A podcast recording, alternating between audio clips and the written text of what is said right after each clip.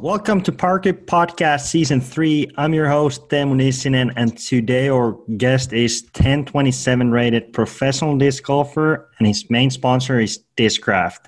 He is 2006 amateur world champion, and he have 102 pro wins, and he's also known as a top 10 guy. Please welcome Paul Ulibarri to Parker Podcast. Teemu, thank you so much for having me, brother. I appreciate it. PK Podcast. So let's get right into it. So uh, tell me when, where, and how you discovered disc golf. Yeah, so I grew up in Arizona. I grew up in Show Low, Arizona. And uh, a buddy of mine uh, was just randomly playing with his family. And mm-hmm. I was I, I, would golf with him a bit here and there, and um, kind of a long time childhood friend.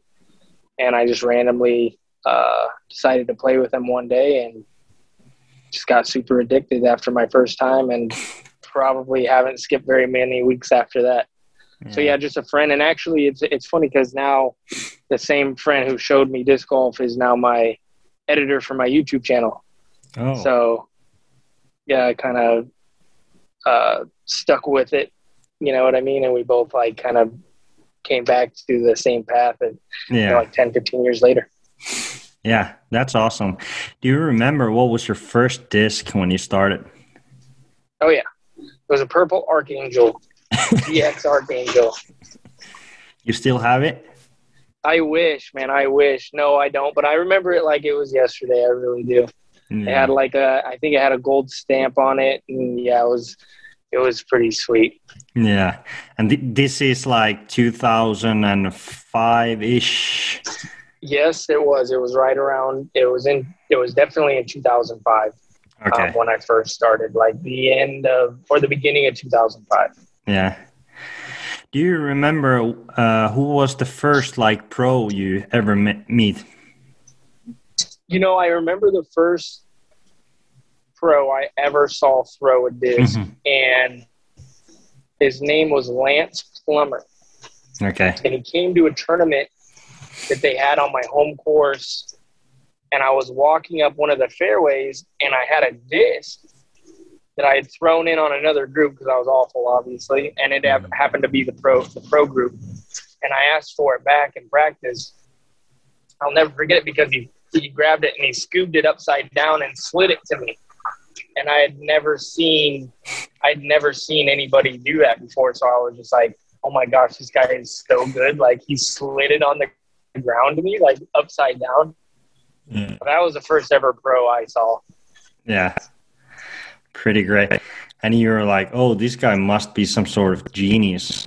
He's yeah. I, will take that back. There was a guy named Steve Johnson, yeah. and there's a few local pros, but this was like at the time like number two guy in the state or something. So yeah. he was like the first like you know what I mean, where I was like, "Oh, yeah. this guy's next level." You know, yeah. he's throwing stuff upside down and stuff. yeah, perfect. So my next question goes uh, from my personal experience you're probably one of the most talented all-around guy that i've ever seen i feel feel like you're good at everything could you tell a bit what is your background before disc golf and probably where all the skills are coming from to mention a few you are good at basketball, golf, skateboard, and pool, and so on. So, yeah. so I have a pretty big background in all sports. I mean, uh, growing up, I had a big brother, Pete Ulibarri, and uh, we we would compete at everything. It didn't matter what it was. Like we played baseball, basketball, golf, um, ping pong, pool. You know, volleyball. Like I was involved with pretty much everything: skateboarding, BMXing, mm-hmm. racing. It didn't matter what it was. Like I competed at it. Uh, and so that's really where my background in sports came. I didn't really compete at any of it until traditional golf. I competed at that as a junior. I competed yeah. a little bit um, and organized play with basketball in high school.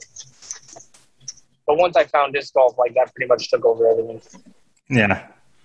Yeah, that's like I like you're pretty much like like beating every every other disc golfer when when there's like these side games off the course, like no matter what it is, like is it the pool or basketball or yeah, you're down to anything basically. So yeah, yeah, that's yeah. pretty I, impressive. I think it just comes from you, you know, being super competitive. I feel like there's a lot of guys on tour like Mhm. that that are, are good at multiple things. I mean, disc golf's kind of a tedious thing that takes, you know, crazy hand-eye coordination. hmm And so if you're to, mo- mostly if they're good at disc golf, they're going to be good at a lot of other things. Yeah. Uh, for you, what was the main thing why you eventually chose disc golf over all the other sports? Honestly, it's, you know, if I'm being honest, it's because I, everything else was too easy. Like I, I would pick it up super fast and then all of a sudden I was like better than everybody like my age around me. And I just Hmm. didn't have any interest in playing more. You know, like I played traditional golf uh, for about a year, probably less than a year, and I played on a junior tour like around Arizona, and all of a sudden I was like better than everybody, and hmm I like got really bored of it. You know, like staring at the grass and hitting balls all day off the range isn't like watching a disc fly, and so hmm I quickly found like a love for disc golf that I hadn't with any other sport. And I don't, I'm still not sure why, but I still am completely not bored of it in any way. To whereas, you know, I I competed at like at a pretty high level in golf and billiards and ping pong and, and even skateboarding, and I got bored of all of it. Yeah. You know, I feel like it was almost seasonal to where I was like, okay, now I'm going to play more basketball or now I'm going to play more baseball. Um, Yeah. but with disc golf, it was just like I always wanted to do that. Yeah. And and you're still doing so. Yeah. in a long time. So perfect. Uh, so if I have to think about a real road warrior, you're one of the guys that have done this forever. Uh, 20, uh, 2021 is actually your 15th season on, on tour uh, that I checked. Uh, what was it like to start touring back in 2007? And what kind of group you guys had and how you guys even made living back then? Well, we did. First of all, we didn't make a living. We went and we just kind of did it. You know, I I Yeah. remember traveling with a buddy at first. Like I went to the Beaver State Fling was one of my first national tours I ever played besides the Memorial. yeah. And I remember not having any money and just somehow scraggling up a couple dollars to get a plane flight. Yeah. And my buddy and I, Corey Sharp at the time, we flew into Portland. I had an uncle that lived there, and I was supposed to go stay with him for a night. But in order to go stay with him, we had to figure out a way to get there. And so we found like this bus, this bus station that was supposed to take Mhm. us there. So that took like all day, and we ended up having to take a bus to the course, Milo McIver, and the bus ended up stopping in uh, Estacada, which is the town that the that the course is at, but it was just like a bus stop. So we're like stuck there, have no idea where the course is, no money, you know. And so we ended up hitchhiking pretty much to the course. And luckily, another disc golfer saw us like rolling our bags and our backpacks, you know, full of discs towards the course, and he offered us a ride. So that was my first ever time like getting to a national tour. was Yeah. like pretty much hitchhiking to get there um, as a kid, you know. So it was definitely adventurous. I mean, you know, back then it, it was a lot different than now as well. Like Mhm. you had to like Google Maps where you wanted to go. Like there was no GPS systems unless you had like four hundred dollars to get one of those. So Yeah. it was definitely definitely a different way of traveling and Yeah. you know, I multiple times had like zero dollars to my name kind of playing for my next entry fee type thing. hmm Uh, and that it was that way for a long time, honestly. It was that way until probably I would say 2010, 2011 or something. Yeah. So it was a rough couple of years. Yeah. Tight knit group though, you know, we would we would we would find like you know, I ended up hanging out with with like Avery Jenkins and a few of those and Nate Dawson.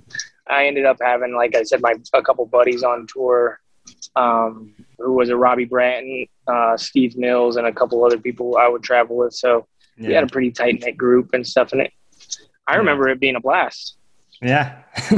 I can only imagine. So, uh, what was for you the turning point that you kind of realized that I, I want to like turn professional and I, I want to make like living out of playing disc golf? It was never, you know, I'm- feel like I'm a pretty smart guy. So it was net. I never thought I would make a living doing it. I thought it was just like my lifestyle as far as like this Mhm. is what was going to happen. I didn't know it was going to turn out the way that it did. Yeah. I just knew that that's what I wanted to do then, and I I knew going day to day, you know, eating like off the Mhm. dollar menu was like what I wanted to do. I was always happy doing that, yeah. and so I knew that I was good and I was going to be a professional like right away. You know, Okay. I knew that that's what I was going to do. But you got to think back in the day, even if I won every single tournament, every Mhm. single tournament's going to be not a lot of money at all. You know, Yeah. especially with the cost of travel and everything. So yeah. When I fi- honestly, when I finally found out that I was probably going to make a lot of money playing disc golf was within probably when I signed with Discraft. Yeah. So uh, even even before signing with other companies, you know, with all the travel and stuff, it was tough to put money away in the Yeah. bank. And so um, once I started focusing more on you know Mhm. growing my brand and like getting getting uh, you know a bit more pop, focusing less on playing Mhm. and more on uh, social media and growing my brand and things. That's when I fit was like, okay, I'm I'm gonna make a living doing this finally. Yeah. Yeah, so it's it's been a grind, and you you have done it, like I said, like 15 years. So you're probably seen a lot of places, and and it's For sure. probably been quite crazy uh, last 15 years. Uh, I want to ask you that because you were known to play over like 40 tournaments basically every year for a long time, which was like, I don't know, 15 to 20 tournaments more than most pros did. Like Right. usually people play like 25. What was the reason that you wanted to push real hard and play pretty much every single week? I'm a competitor, man. I just like to compete. I think Mhm. that's the main thing. I I train. I feel like when I play smaller tournaments and stuff, I'm still training for the big ones, you know. And I Mhm. feel like I needed to I need to catch up with like other other players. So Mhm. I don't know, all, a bunch of things kind of adding together. I feel like I learn a lot from myself playing small tournaments, and um, I, I feel like I learn how to win. I mean, it's really tough to learn how to win on tour right now with all these 1050 rated players, you know, and so Yeah. all like I feel like it's actually trending kind of in that direction. All of a sudden, you know, a player gets in that position, and if he just goes straight on tour and he only plays big tournaments, Mhm. it's going to be pretty hard to break through, you know. And I feel like if I'm practicing and I'm winning smaller tournaments, then I'm still learning how to win. You know, I still get you. Mhm. If you're a real competitor, like you get just as nervous if you're tied going in the last hole at a C tier than you are going to be at a big tournament. Yeah. And so I feel like that's the, one of the reasons that I do it is because it's training me for that big moment, you know, on- Mhm. on tour to where I can I can take a recent memory of even playing against a small tournament or somebody at a small tournament and and grinding out a win. Yeah, and I think like people kind of people don't understand that uh, winning is a skill. So it's Yeah. it's it's way different to play like 1060 average golf and be sixth place on a crazy tournament where everyone shoots lights out than even like playing like 1030 and and winning a tournament. So it's uh, it's a, it's a mentally it's a way different thing than just playing good and and then being in a mix. So I guess Yeah, yeah. I, I feel like I I'm ready when it when I get the opportunity. You know, I feel like I'll be ready to make that putt, and I I think that my peers know that as well. I think that if Mhm. I have a you know 25, 30 footer for the win, I don't think anybody's doubting that I'm making it, and that's because I play all those tournaments. You know. yeah, yeah. PK Podcast. So uh, because of you have all this like long history on a tour, could you tell us some crazy tour uh, story from from your travels over the years? Do you have some good ones? You got some crazy ones. I don't know what kind. Where do you want me to go with it? You tell me. I don't know. Like, I, just I, I have dangerous stories. I have uh, crazy adventures. I mean, yeah. there's all kind. There's all kinds. Which Yeah. where where do you want me to go? A cor- a story on the course, a story in a tournament. I mean, where what do you want? if you have some like uh, crazy ones that maybe things have not gone the right way Okay, So, yeah, that are you know right. af- afterwards it's like funny to laugh about it Yeah. All right. Yeah, I got. Well, I've said this one a few times, but it's one of Mm-hmm. my favorite stories to tell. I was driving to Idaho from Utah, Yeah. um, with a buddy, with that same buddy, Corey Sharp, who I first started touring with, and another guy, um, Josh, Yeah. who was our who was our friend, and we were going to play the Idaho State Championships at, uh, um, and on the way there, for some reason, you know, I was 18 years old, so for some reason, me and my buddy were arguing about something, and I wanted my window rolled down, and I wanted it rolled down so bad because it was so hot in the back seat. I believe it, it, the Mhm. story changes from time to time because I can't really remember, but I wanted the window rolled down Yeah. and I begged, and he had the child locks on, so I couldn't do it. And they were just making fun of me, and it got me so mad because it was like a three-hour trip, and he wouldn't let me roll it down. And then they would tease me and like roll it down a little bit and roll it back up, you know. and I was just done. I'm like, all right, pull the car over. I'm done. I'll forget my own ride. And so stubborn me, he pulls the car over, and we're in the middle of nowhere. I'm talking middle of nowhere, in between Utah and Idaho, which is pretty much desert wasteland.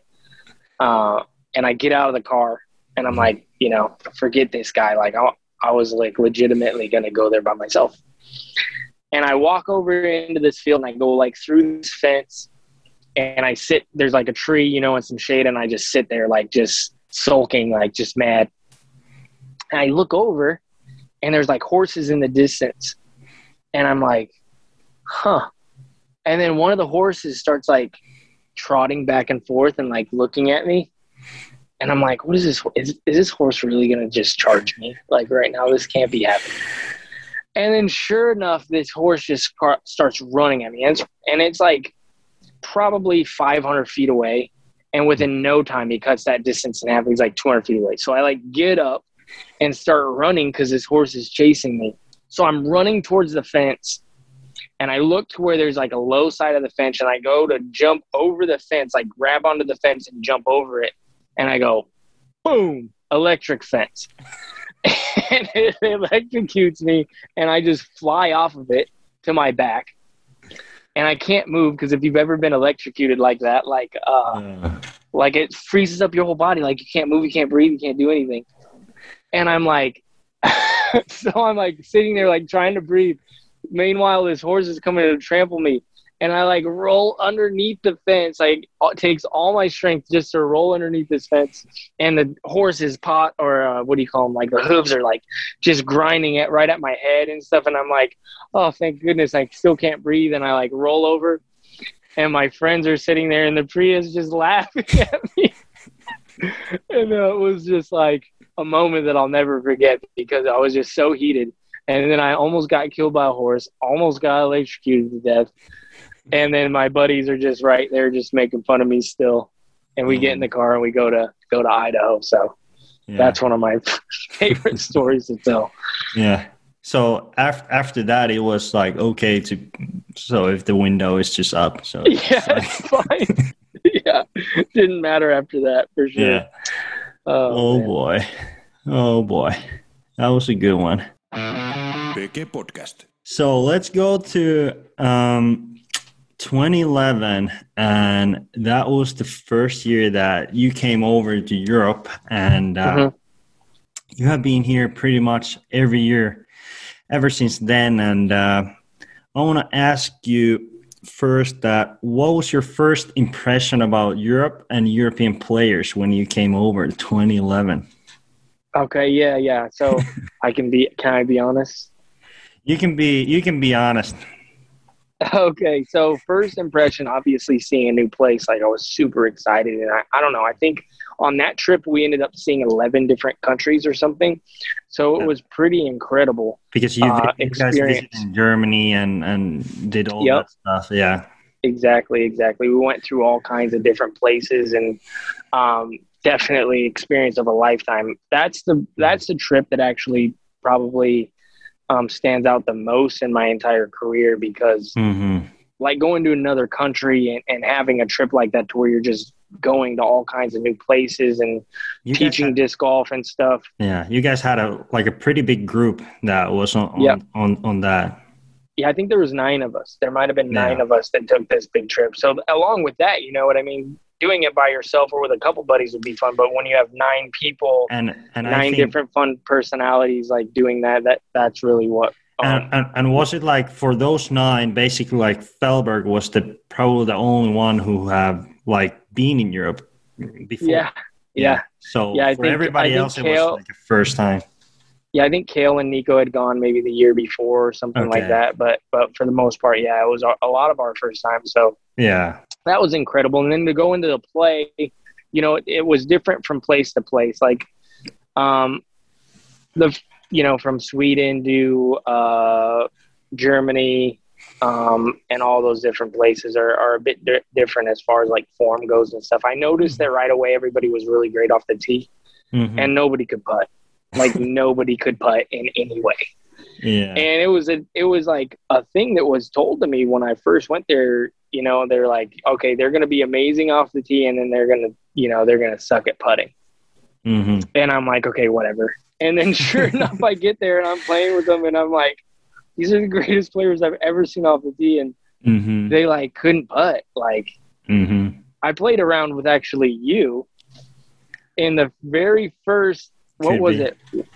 It was in Sweden. And you parked every or or it might have been Fin. I don't know where it was, but yeah. you parked every single hole and you like four putted every time. yeah. Do you remember that? Pretty much. Yeah. That was, Pretty yeah. I actually did a podcast yesterday with Jeremy Koling, and he said the f- same thing. Like, I was actually, I played the fir- like Jeremy's first round in Finland, first weeklies. I played with him, and he said, like, you, you kind of laced every drive and then, like, yeah, just par every hole. yeah. But then, and- sure enough, as soon as you figured out how to putt, man, you're top ten pretty much all all the big tournaments. So, Yeah. but no, so that's what my first um, impression was of European Yeah. players.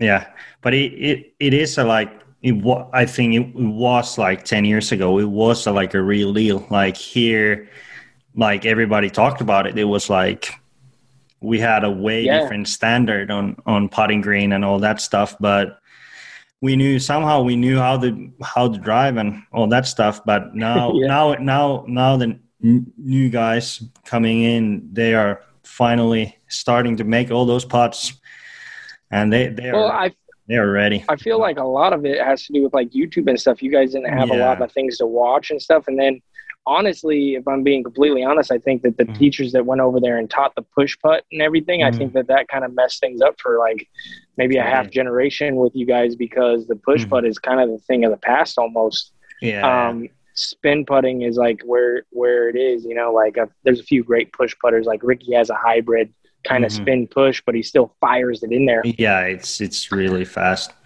Yeah, and and my generation, I remember them telling me the same thing. You know, like being like, Yeah. "Listen, you have to push putt if you're going to be a major Mhm. champion." Because I have a theory. I think that the major champions at that time had to learn that way because the baskets were so bad that you couldn't spin it through because it, Mm-hmm. Yeah. the baskets wouldn't catch. So Ken Yeah. Climo, Dave Feldberg, Barry Schultz, they all have an up and down um, putt for the most Yeah. part, right? yeah. And so when you have an up and down putt on those like one chain and two chain baskets, like Mhm. you definitely have to like kind of drop it in there. yeah. And nowadays, you know, the baskets are, are so good on tour Yeah. that you're allowed to fire it in there. yeah. Um, and so I think that that had that might have been a kind of a big thing to do with it.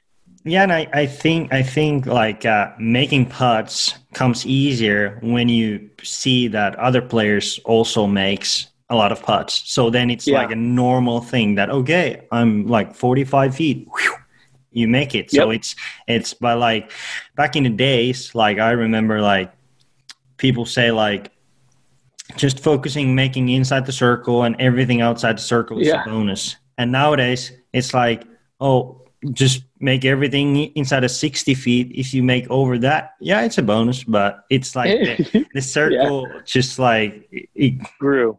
yeah, it's bigger and bigger every year. And now it's like you have to drain like 45, 50 footers if you want to compete on the very highest level. So, It's true. Yeah, that was that was one thing that I focused on my entire career was getting good at inside the circle. And now that I've finally done it, the circle's twice as big. So I'm still behind. I'm like, dang, man, what the heck? Oh, Yeah. it's pretty funny. yeah.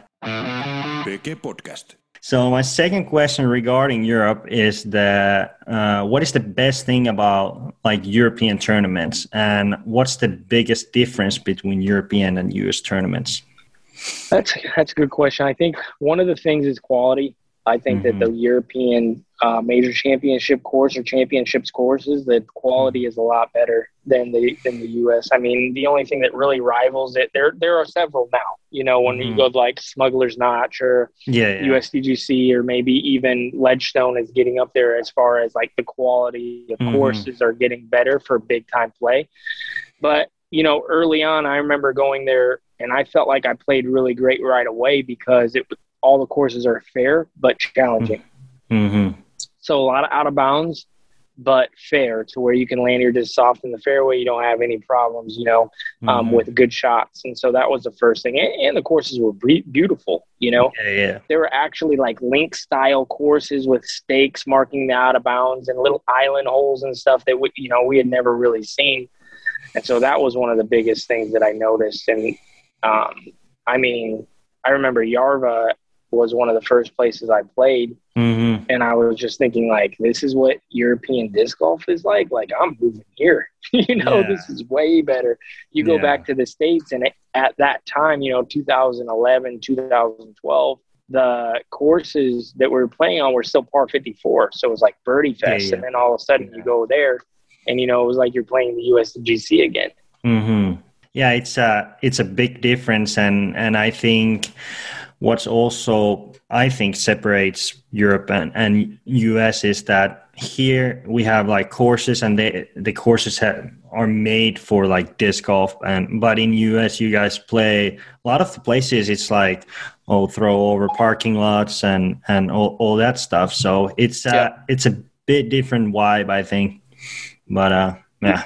Yeah, and and the and honestly, like just the way the tournaments were ran were a lot different. Professional, like Mhm. that's the first. Europe, Europe was the first place that I actually felt like a professional athlete going Mhm. there. You know, USDGC you kind of do, but as soon as I went to Europe, like I would go through your guys' like mall to get like food or something, and people would like little kids would like come up for autographs and be and and know who I was, and that was my first ever experience like that yeah. um, to where like I'm like, uh, yeah, okay, you know, like this is a real thing, and you know, Yeah. big crowds and stuff where where ropes had to be involved with keeping them away and, and things like Mhm. that. So I feel like that was a big difference too. I, I think it's definitely caught up now in the states as far as that goes, but Mhm. Yeah. for that time, that was something we never saw. Yeah. But yeah, I think the disc golf goes the right direction at the moment in, in both sides. So good things ahead. So yeah. So my third question, uh, do you have a like memorable story from your travels over here in Europe? I do. I got a pretty funny one. Uh, I was playing in like a little. I have. I was playing in like a little league, and I'll always remember this. And and the, at that point, they they had like what was it? The Metrix? Is that what it was? The Metrix? Yeah, yeah, Metrix. Yeah, Yeah, yeah. Metrix. Okay. Yeah. And so you. It was the first league that I went to where you could like see where you were compared to everybody else. Yeah, live scoring. And so it's a yeah. big deal for locals there. Yeah. So we had a big crowd following me. Um, and I think I was might have playing with Nikko or something, but I was definitely playing really good. Mhm. And I'm like birdieing all these holes, and I'm like 12 under going the last couple of holes. And you can see who else is out there. And it, Ricky and I were tied. Mhm. And so I'm like going and I, I go up to one of the holes and there, there's another kid on on my card. And I like put this putt and it like hits the tray and starts rolling, like slow rolling down this hill. And this little kid looks at me and he hadn't spoke English like all day. And he looks at me and he goes, Ooh, spooky, spooky. it was like the way that he said it was the funniest thing I had ever heard in my life because he was like, spooky, spooky, like, because we all knew where I was, you know. yeah, and it was now you so have funny. to make one. Just Yeah. spooky, spooky. Yeah. Good luck. Yeah. I'm like, first time, of course, the kid says anything, he's like, ooh, spooky, spooky. But that that's one of the funniest things. I'll never forget that moment. And now, like, mm. whenever it's like Halloween, Halloween everywhere, everywhere here or something like, and I hear spooky, that's the first thing that I think about, which is pretty funny. oh boy, did you make that putt? Nope. No, I ended up going to a playoff with Ricky. Oh, okay. PK Podcast. So you are known as a player that have uh, unique style of throwing and putting. Throwing was more more like ten years ago when you had the hop, but uh, Yeah. You have always had a unique style and and you are also not afraid to change things when your form is not on point. Uh, you also is known that no matter how bad you play small tournaments before coming in big ones, somehow you always found a way to compete on the highest level and be in contention and, and top 10 pretty much every time when there is title on the line. Uh, what's your pro- process coming in big tournaments and do you know why you usually play your best at the biggest stages? Well, the, there's a few things, yeah, for Mhm. sure. The one, the one main thing that I that I like to like focus on is when it, you're at the big tournaments, you're at the toughest courses for the most Yeah. part. So you're playing, you're playing a course um, that's tougher than like these little these little tournaments and stuff Yeah, like that. Uh, so that's the one. I'm all. I believe it. It might be a mental thing for me, but I believe when we're on the toughest course, like Mm-hmm. I'm one, I'm a top 10 player, no doubt in my mind. I have all the shots. Mm-hmm. I know how to calm my nerves. I know how to play under pressure. Um, and so all those things that added up, plus all the practice that I get from those small tournaments, Mm-hmm. I'm practicing those small tournaments for the big moments. Yeah. And that's what other people don't realize. Like I'm not playing those just to get wins or do this thing. I'm like training for, you know, I'll put myself in situations in small tournaments to where I'll be like, okay, this is for a major title. Like you got to do this. So I'm constantly Mhm. training for those moments. Yeah. There's that, but I, I don't know. There, there's also been something about myself my whole life to where whenever it was a big time tournament, like I just always, I was always there. Even at Am Worlds, like I, I wasn't known. I wasn't like a good amateur. I wasn't the highest rated amateur, but Mm-hmm. you know, early I realized like, okay, like for some reason it just happens, you know, I'm always there. Um, I've gone into woods a few times practicing like just absolute awful, like just Mhm. practicing bad. And then all of a sudden after the first round, I'm leading, you know, and Yeah. um, I think it. I think it has to do with, like I said, belief, um, just getting on a roll as well. And there's a different type of pressure when it comes to major champions championships. Yeah. Like everybody play doesn't play as good. So if you can just Mhm. play your normal game at majors, like you're and not make mistakes, because people want it so bad. Mm-hmm. And so those people overthink and overanalyze, and they think they have to birdie every hole to where Yeah. I feel like I bring a really solid game plan that pads my my scoring to give myself an opportunity at those big tournaments. Yeah. Yeah. Yeah. I, I think that's that's it pretty much. Like, so so many players they play great on the leagues and and small tournaments, and then they come majors, and it's it's like oh big stage and a lot of spectators and. Yeah, now I have Yeah. to execute and and yeah, but it's like I think for you it's especially like I think we have seen on through Jomez now in last last year. Like you're probably not the best practice round player. no, I haven't. I haven't. I don't think I've. I haven't won any practice rounds ever. no, Like you play like five over, like easy. Yeah, I- five over. I- Perfect. I played Ricky a couple of days ago here in Belton, and I thought I shot like a couple over in the tournament or in the on the round, and he won like Mm. sixty bucks off me, and I'm like, "Geez, why am I so bad in practice?" But as soon as like the tournament starts, yeah, I think I have a switch that I can turn on, and I, you know, I have a I have a way that I can. I can kind of focus better at bigger tournaments. You know, even Mhm. this last year at USDGC, like I had a weird confidence going into the final round. Like there was a hurricane basically, Mhm. windy, rainy, and um, yeah, I don't know. I just find myself like oh, I find myself more at ease. I wish we played big tournaments all the time, honestly, because Yeah. it like it calms me down almost in a way that's like I Mhm. feel very uh, relaxed in those situations. Yeah. PK Podcast. You started doing YouTube uh, more in 2020, and, and like you mentioned earlier, that you started to focus more on social media and your brand, not so much anymore like just only tournaments. Um, and your channel have grown significantly uh, over the last year. Um, have you been surprised about that it's been such a good success so far? And what's your plans for the future with the channel?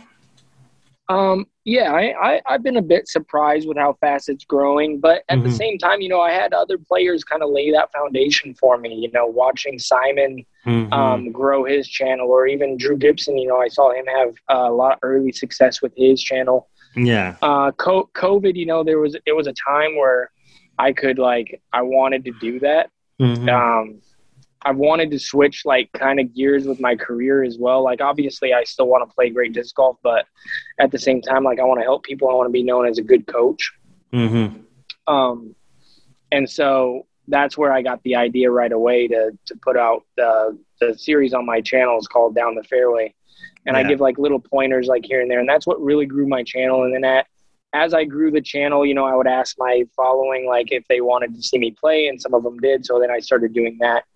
Um, it's definitely it's it's growing about how I I figured it would grow. Honestly, if I put Mhm. time into it, um, it's a lot of work. It's a lot of work to do that stuff. It's almost like another job, you know.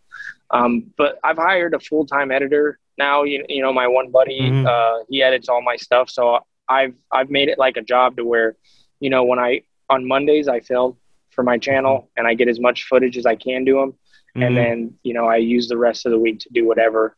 Uh, yeah. but I another another thing is is you know I expect people on on my team on Team Discraft to to do social media and, and things like that. And Mhm. I feel like as the captain of the team, if I'm not doing it, then how can I ask them to do it? You know, the new Yeah, players who come in, and I want to be. I want to be.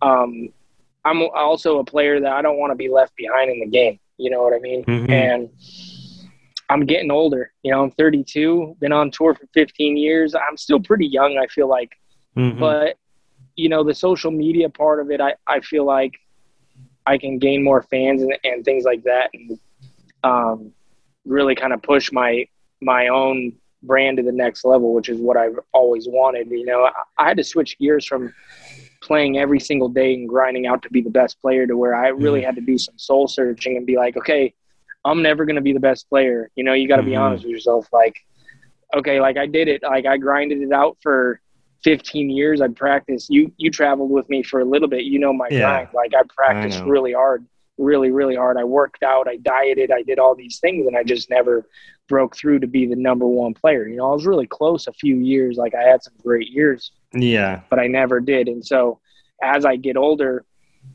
you know, there's only enough time in the day first. There's only so much time in the day. So I can't I can't go out and do all that stuff while growing my brand. And it's one or the other, really. Yeah. you know, yeah. I can take my game and I know that I can play good and almost win every tournament with the game that I have. And I'm probably if I go out and practice all the time, I'm probably not going to get any better. Mhm. You know, I'm as good as I'm going to be. I can get more consistent, and that's what I'm going to focus on. And so, you know, transitioning over, I can take that same grind and do, you know, social media and, and try to build my own brand. And it's been actually really rewarding to see that that payoff. yeah. You know what I mean? That same hustle that I did trying to be the best player in the world. If I put that in trying to grow my brand, all of a Mhm. sudden, you know, I can I can help disc golf grow, and I can I can kind of be there as we hit this huge jump into the next level in disc golf. Yeah, and I think I think now YouTube as a platform is kind of giving you the chance that you can more like focus on that, and then probably more like pick and choose the tournaments that you want to play. Mhm. But that kind of gives you the freedom that okay, I want to make more content here, and that's one way to make make money and make a living and then you Yeah. can you can choose the tournaments and then you you play like 20 tournaments not 45 and and uh because it's Oh, like I'm still gonna play 45. You know, I'm still going after it. no I'm but I like but previously when you play like all day every day it was like nobody actually saw that so it was like Yeah. you know so it's then it's like if you only focus on playing then people just look pdga oh yeah Yep. there's paul mcbeth winning every Yeah, tournament so so yeah, there's two ways you can go about it. You know, like yeah you can you can win every tournament and be the most popular player and make money, or you can you know you can try to do it yourself and get your brand out there. And that's yeah you know I had to like I said I had to do some soul searching and be like, all right, I'm not going to win every tournament. You know, Yeah. I, I have to like push my brand in a different way. And luckily Mhm. enough, you know, we we saw Simon do the same thing. You know, he really Yeah. pushes social media. He's, he's probably the most popular disc golfer aside from Paul McBeth. You know what Yeah. I mean? So there's a different way you can totally do it. And I saw the opportunity. Mhm. Um, but I work hard, man. I, I mean, like I said, my my day. If anybody wants to know, my days go like this while I'm on tour. I Mondays are travel days, and also my film Mhm. day. Tuesdays we get to the course, and I have to film my practice rounds with Jomez and Jerm and Mhm. stuff. Um, Wednesdays I have to do whole breakdowns and do some commercials and stuff, and usually Mhm. interviews or different things like that. And then play the tournament, and then afterwards, you know, I'm doing commentary till one o'clock in the morning usually, Yeah. and then wake up and do it again, do it again, and then rinse, repeat Monday all the way through, while sneaking in podcasts and um, um, different things like that. You know, whatever social media I can do as far as that. So Yeah. it's a full time job. It's a full time job to do it. It really is. And Yeah. Yeah, I think the just focus on playing and winning every, everything is I don't say it's easiest way, but uh, like I think it has like kind of less work if you're like really good at it. But there's no there's only one one spot for that. yeah. And, yeah uh, and, and like and, and like i said I, I feel like where my game is the more i rest the mhm. better i play as well as i get older um, Yeah. i've given up on like i said all of a sudden being the number one guy like maybe one year you know Mhm. everything comes together and i make a bit more circle two putts and i win a couple majors and i and i do come out with like a player of the year title or something like Mhm. that because i do feel like my game is good enough to do that i've i've been right there at the big tournaments every year i know Mhm. how to do it and so like i still have that hope for sure Yeah. but as far as going out and winning every tournament i just yeah. You know what am, what am i going to do different in year 16 than i did Yeah, yeah. I know. what up look at this guy Who's that? teemu Oh, it's up. you're on the podcast dude up. What's up? What's up? How's it going? so I guess I forgot my bag in his car. Yeah, I, Thanks, I was just going Yeah. to and I saw you were here. Thanks, man. Yeah. PK Podcast.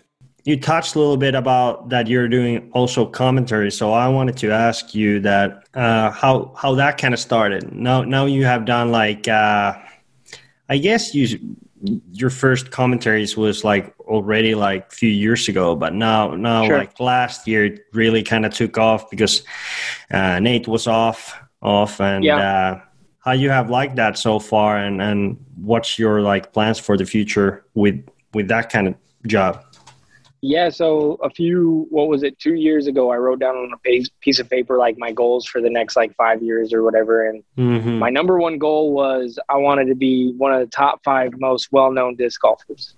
Mhm. And I wrote that down and I'm like, all right, how am I going to do this? I'm not going to win every tournament. And so that's when I started the YouTube channel. I reached out to Jomez and I said, hey, you know, I'm I'm going to be there for anything that you need and I'll do it all for free, you know. Um, and that's where the breakdowns came in to where they were like, I gave them a bunch of ideas that I had, and I was like, here, this is something that I want to do. Like, I can do the breakdowns on the holes, and I just want to be involved with you guys because that's really the biggest media platform that we have Yes. is Jomez. Mhm. And so I just wanted to be involved in any single way. And then once COVID hit, you know, Sexton with his family situation, his wife's a doctor and stuff. So, you know, he had to do the mature thing and stay home and not really go on tour. And that opened the door for me to, you know, Mhm. kind of go in. I was already kind of the second commentary guy for him. Yeah. And then all of a sudden I was put in the big seat and I, and I, um, um, got to do it, you know, every week, which was pretty tough. I mean, my first couple weeks were, were not great. And then Mhm. as, you know, time kind of went on, I had to like kind of realize like I had to bring my own style and, and just be myself kind of on there. Yeah. And then it kind of, uh, I think everybody kind of latched onto that and they were Mm-hmm. like, okay, oh, th- that's what kind of we want. We want him to be kind of himself and, and not a Yeah, yeah. commentator, you know? And so I've kind of brought my own style as commentator's job is to see, is to just tell the people what you see, the first thing that comes to Yeah. your mind. So a lot of people Yeah. think that I'm a bit goofy or, or whatever, but I feel like I bring a lot of knowledge to it along with Mhm. that side of like entertainment. Um, and you know, I've been super fortunate with the fans and everybody who, who have like liked it. You know what I mean? Yeah, I yeah. just kind of, just kind of lucked into the job really. Yeah.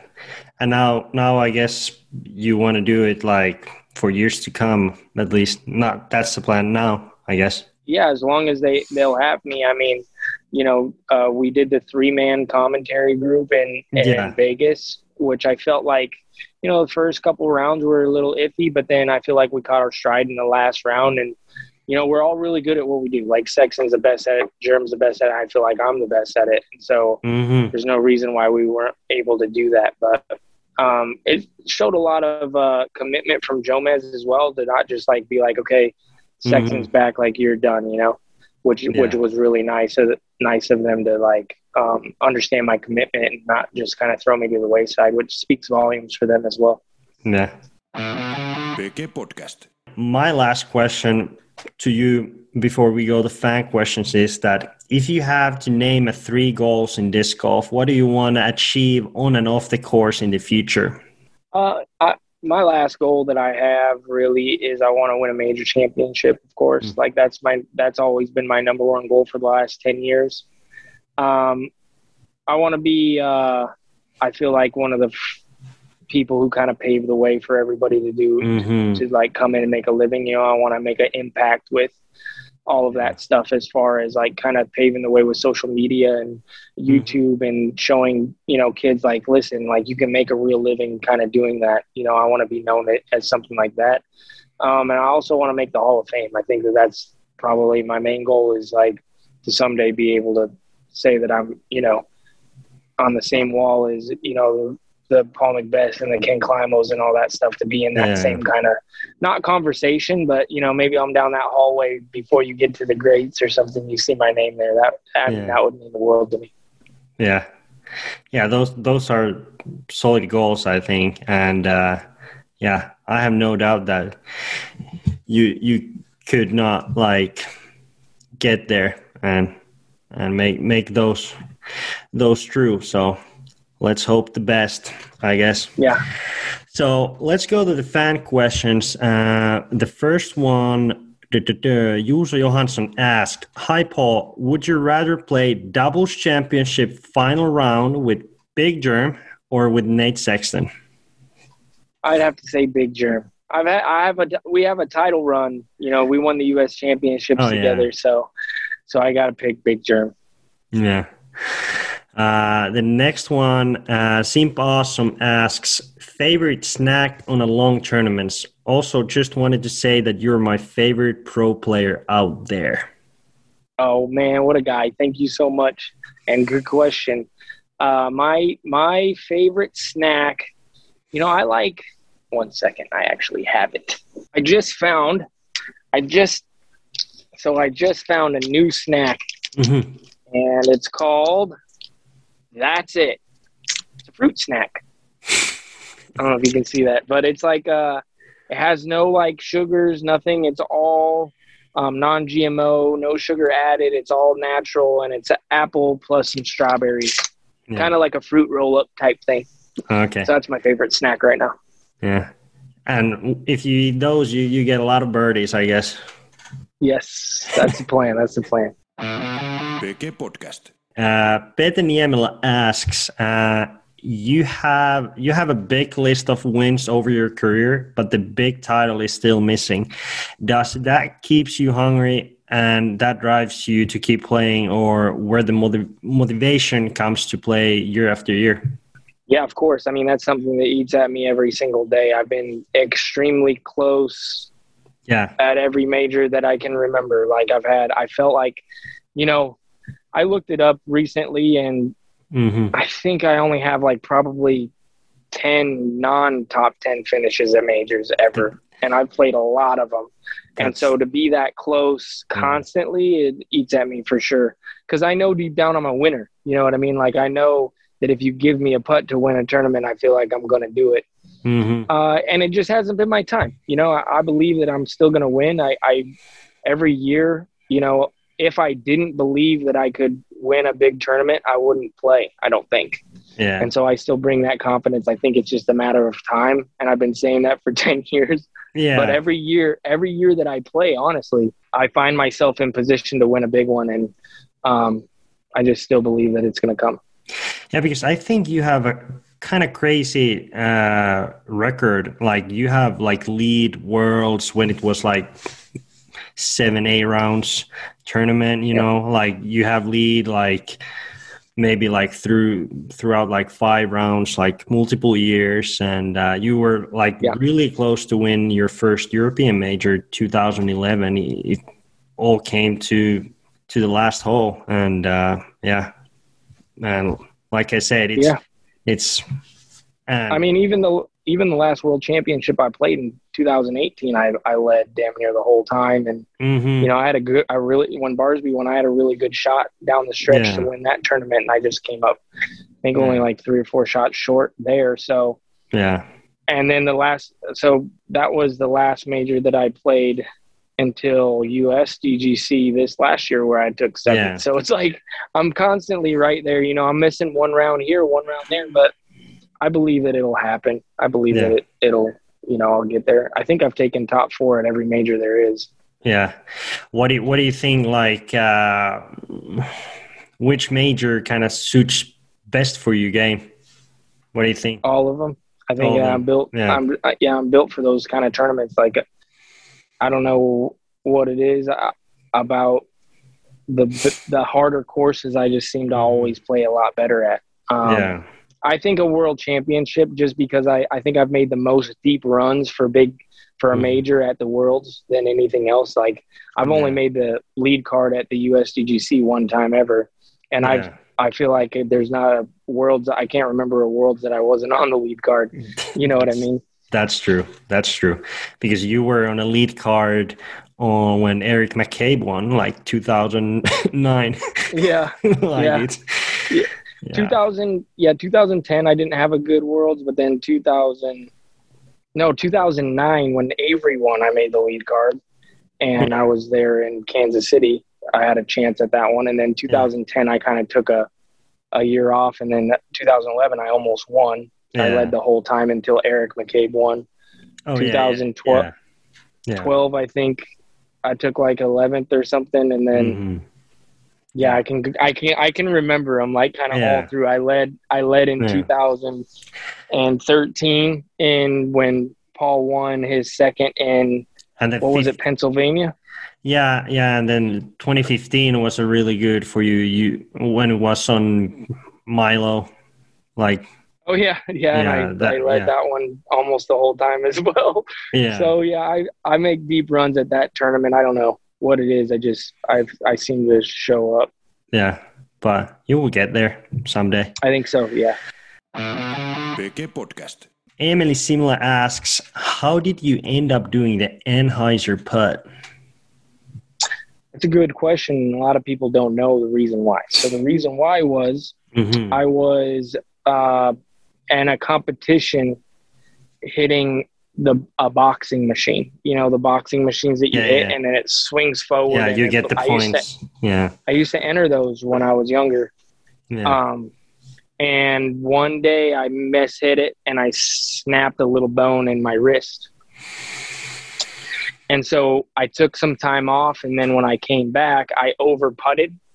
Mm hmm Um, I at the time, I I believe at that time I was the best putter in the world, hands Yeah. down. I never missed anything. I remember I counted it up for the entire season. I think I missed like five putts that I could remember in the circle. Like it was an unbelievable putting year. That was the year that I won. That I almost won in Europe. You know, I only Yeah, missed a, a couple. Yeah. Yep. I because I remember back then you were extremely also like uh how you say like you were like running from every place you were you Yep. you wasn't you wasn't like afraid to put like it was like No, drop behind the basket you just like 45 feet you jump put it and just like little hyzer dead center and then yeah it was it was your Yep. thing you you was not known like a 550 big hyzers or no. like power play you were like good for like touch and and uh, putting Yeah, and and so after that, when I broke broke my wrist, I came back and Mhm. I came back too fast, and I got a bunch of tendonitis in my in my arm. yeah And so then I would go to putt with my regular hyzer putt, and I would yank it because I wasn't I, because of the tendonitis. What happens is it Yeah. delays your reaction. Yeah, yeah. and so I would like just miss these dinky putts. And I, I'm the type of player to where if I'm basically missing from short, I'll switch it all up because I, you know, I'm not going to go to a tournament and not know if I'm going to make it or not. yeah. And by bringing it up here, I didn't have to lift it up like this. Which Yeah. here, let me show you. Which in this part right here is where Mhm. I was hurt. And Yeah. when you lift up, that is what I had to deal with. yeah. And so when I do this, it would just fall out. I didn't have to use that muscle. And so I figured out that I could do that move and Mhm. play and compete. Yeah. So that that's that's how you started, and I- and you went like you still use it for now. You use it more like outside the circle, and and Yeah. you have to putt with anhyzer, but you did Yep. it a long time for like all the time. Yeah, and this is the first time I feel like that I've I've kind of gotten over that injury and I'm able to putt again hyzer inside the circle. Yeah. And so I'm I'm finally back to that stroke, which is you know it's been it's been really nice to get that back because it was a long time Yeah. where it, it it it didn't work very good. For sure. Let's get uh, one more. Uh, and thi- this question, ha- like I have asked this for every my every every guest. Uh, Elemental Nope asks, wha- "What's your favorite disc, favorite course, and favorite hole?" My favorite disc is the Raptor, and I'm not just saying that because it's my you know my signature disc. Like I helped Yeah. I helped kind of design that disc and make it everything that I kind of wanted. Mhm. I use it all, all the time. It's a great utility disc for me. Um, if uh, I just got on some the 2021 Tour Series, and I put it straight in my bag, and I, you know, I threw it almost every shot while I was at the Memorial this year. So yeah. there's some yeah. coverage of me throwing that um, all over that place. But yeah, that's my favorite disc. My favorite course is a property, and that's Smuggler's Notch. That's my favorite place to play now, um, for sure. I think it has a really great um, dual threat course there. Mhm. Um, I definitely like Järva's course and a few courses in Finland, but I think Smuggler's Notch has finally taken my heart. Yeah. Um, what was the last one? Uh, favorite hole. My favorite hole. That's a great question as well. Mhm. I think that I think that any hole that is just dead straight, like Mhm. 450, I think that's my favorite hole. I don't think there's anything like being able to throw a disc, uh, you know, straight for over 400 feet. I think it's the most beautiful flight and the most impressive. Yeah. Yeah. Wh- what is your go-to disc for that shot? If it's The nuke. 450 nuke. Okay. Yeah, yeah, nuke. Like I, I think when I think of a dead straight shot, a really great hole is uh, hole four at uh, Blue Ribbon Pines. You know, with that. Oh yeah, yeah. this- yeah, yeah, yeah. The, Yeah, the tunnel like all the way. Yeah. That's probably my favorite hole in disc golf. Yeah, it's very picturesque, so Yeah. I can only imagine. PK Podcast. I want to thank you, uh, Yuli, for joining Power Grip, Power Grip podcast. And uh, do you have some last words to fans out there? No, just thank you so much for the support. Um, like Teemu said, I have a YouTube channel that I put content out every week almost. Uh, that's just under my name, Paul Ulibarri. Yeah. Um, thank you to my sponsors, Discraft uh, and Bushnell. Yeah. Um, so yeah, no, thank you so much for having me as a guest, buddy. It's good to catch up with you. Yeah, no problem. So, like I say, I want to thank you, you Paul, and we at Power Grip are wishing you best year ever, and uh, hopefully we will see you on here soon. So hopefully COVID kind of goes down and we can Yeah. see you guys this summer at European Open. If not, then 2022. So, but hopefully soon. Yeah. Yeah, I'll get back on here after I ho- hoist that major championship trophy. How about that? Yeah, that sounds a great plan. So, All right, Perfect. perfect. all right. Later, brother. Yeah, bye.